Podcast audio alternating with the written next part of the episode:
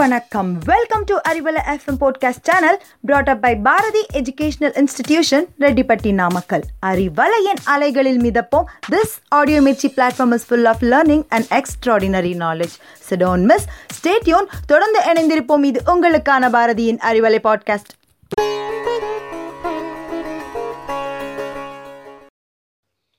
அன்பிற்கினியவர்களே வணக்கம். நான் உங்கள் கோமேதகவேல்.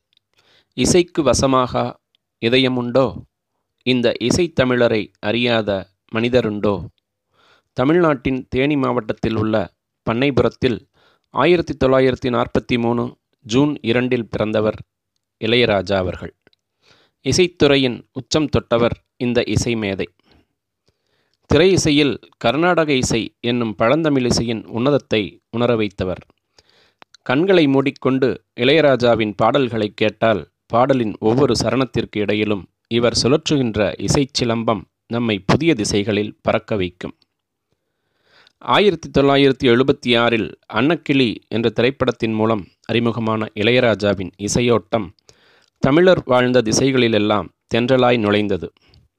பின்னணி இசையிலும் பாடல் இசையிலும் விடுபட்டு போன வாய்மொழித்தன்மை யதார்த்தம் ஆகியன பொதிந்த அவருடைய இசை சாமானியரையும் ஈர்த்தது. தமிழ்ச் செய்யுளின் யாப்பு கட்டமைப்புக்குள் இருக்கின்ற இசை ஒழுங்கை திரைப்பாடல்களாக பண்பாட்டு வெளிப்பாடாக மாற்றிய பெருமைக்குரியவர். இவருடைய இசை ஐவகை நிலப்பரப்புகளையும் காட்சிப்படுத்தும் மெட்டுகளை கொண்டது.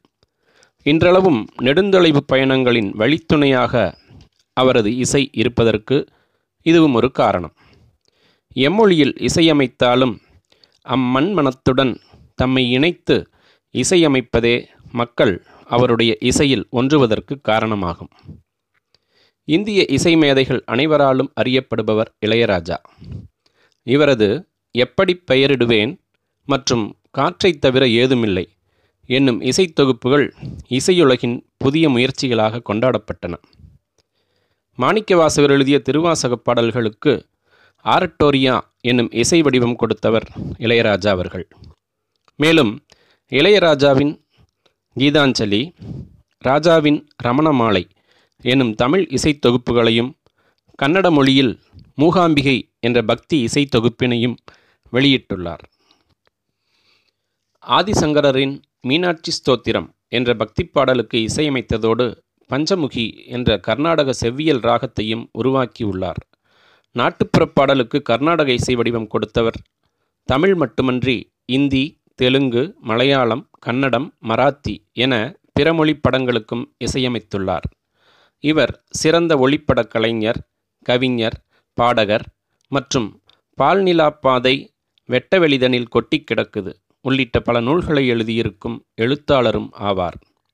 ஆசியாவிலேயே முதன் முதலில் சிம்பொனி என்னும் மேற்கத்திய செவ்வியல் வடிவ இசைக்கோவையை உருவாக்கியவரும் இவரே. இந்திய அரசின் பத்மபூஷன் மற்றும் பத்ம விபூஷன் சிறந்த இசையமைப்பாளருக்கான தேசிய விருது நான்கு முறை. சிறந்த பின்னணி இசைக்கான தேசிய விருது. தமிழக அரசின் கலைமாமணி விருது. மத்திய பிரதேசத்தின் லதா மங்கேஷ்கர் விருது. மற்றும் கேரளத்தின் நிஷாகந்தி சங்கீத விருது. உள்ளிட்ட பல விருதுகளை பெற்ற இசை ஞானி அவர்கள். இந்த இசை ஞானியினுடைய இசை ராஜாங்கம் உலகம் முழுவதும் பரவி கிடக்கிறது. நீங்கள் கேட்டுக்கொண்டிருப்பது அறிவலை பாட்காஸ்ட் பேசிக்கொண்டிருப்பவர் கோமேதகவேல் அமெரிக்காவின் கோட்டாக் அரங்கத்தில் ஆஸ்கர் விருதுகள் அறிவிக்கப்பட்ட பொழுது இரண்டாயிரத்தி ஒன்பதாம் ஆண்டிற்கான சிறந்த திரைப்பட பின்னணி இசைக்காக ஒரு விருது சிறந்த திரை இசை பாடலுக்காக ஒரு விருது என ஒரே சமயத்தில் இரண்டு ஆஸ்கர் விருதுகளை பெற்றவர் சாதனை நாயகன் இசைப்புயல் ஏஆர் ரகுமான் அவர்கள். ஆயிரத்தி தொள்ளாயிரத்தி அறுபத்தி ஆறு ஜனவரி ஆறில் சென்னையில் பிறந்தவர். தந்தை திரு ஆர் கே சேகர் அவர்கள் மலையாள திரைப்பட உலகில் புகழுடன் விளங்கிய இசைக்கலைஞர். இளம் வயதிலேயே இவர் தம் தந்தையின் இசைப்பயணத்தில் இணைந்து கொண்டார். நான்கு வயதிலேயே ஹார்மோனியம் இசைப்பதில் திறமை பெற்றிருந்தார். குடும்ப பொறுப்பின் காரணமாக பள்ளிப்படிப்புக்கு இடையூறு ஏற்பட்டது. இசைக்குழுவில் இரவெல்லாம் பணி காலையில் பள்ளி. இத்தகைய வாழ்க்கை போராட்டத்தால் பதினோராம் வகுப்புடனே படிப்பு முடிந்துவிட்டது. ஏஆர் ரஹ்மான் ஆயிரத்தி தொள்ளாயிரத்தி தொண்ணூற்றி இரண்டாம் ஆண்டு ரோஜா என்ற திரைப்படத்துக்கு இசையமைத்ததன் மூலம் தனது திரை இசை பயணத்தை தொடங்கினார். முதல் படத்திலேயே தேசிய விருது பெற்ற முதல் இந்திய இசையமைப்பாளர் என்ற சிறப்பினை பெற்றார். இளைஞர் உலகின் இசை ஆளுமையாக வளர்ந்தார். கலிப்பாவின் துள்ளலோசை தமிழ் மக்களின் நெடிய வாழ்வியல் மரபில் ஆங்காங்கே நிறைந்திருக்கும்.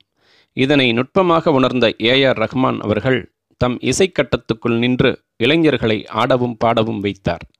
உலகின் பல நாடுகளைச் சேர்ந்த இசை பண்பாட்டு குறியீடுகளை தம் இசையில் தவளவிட்டார்.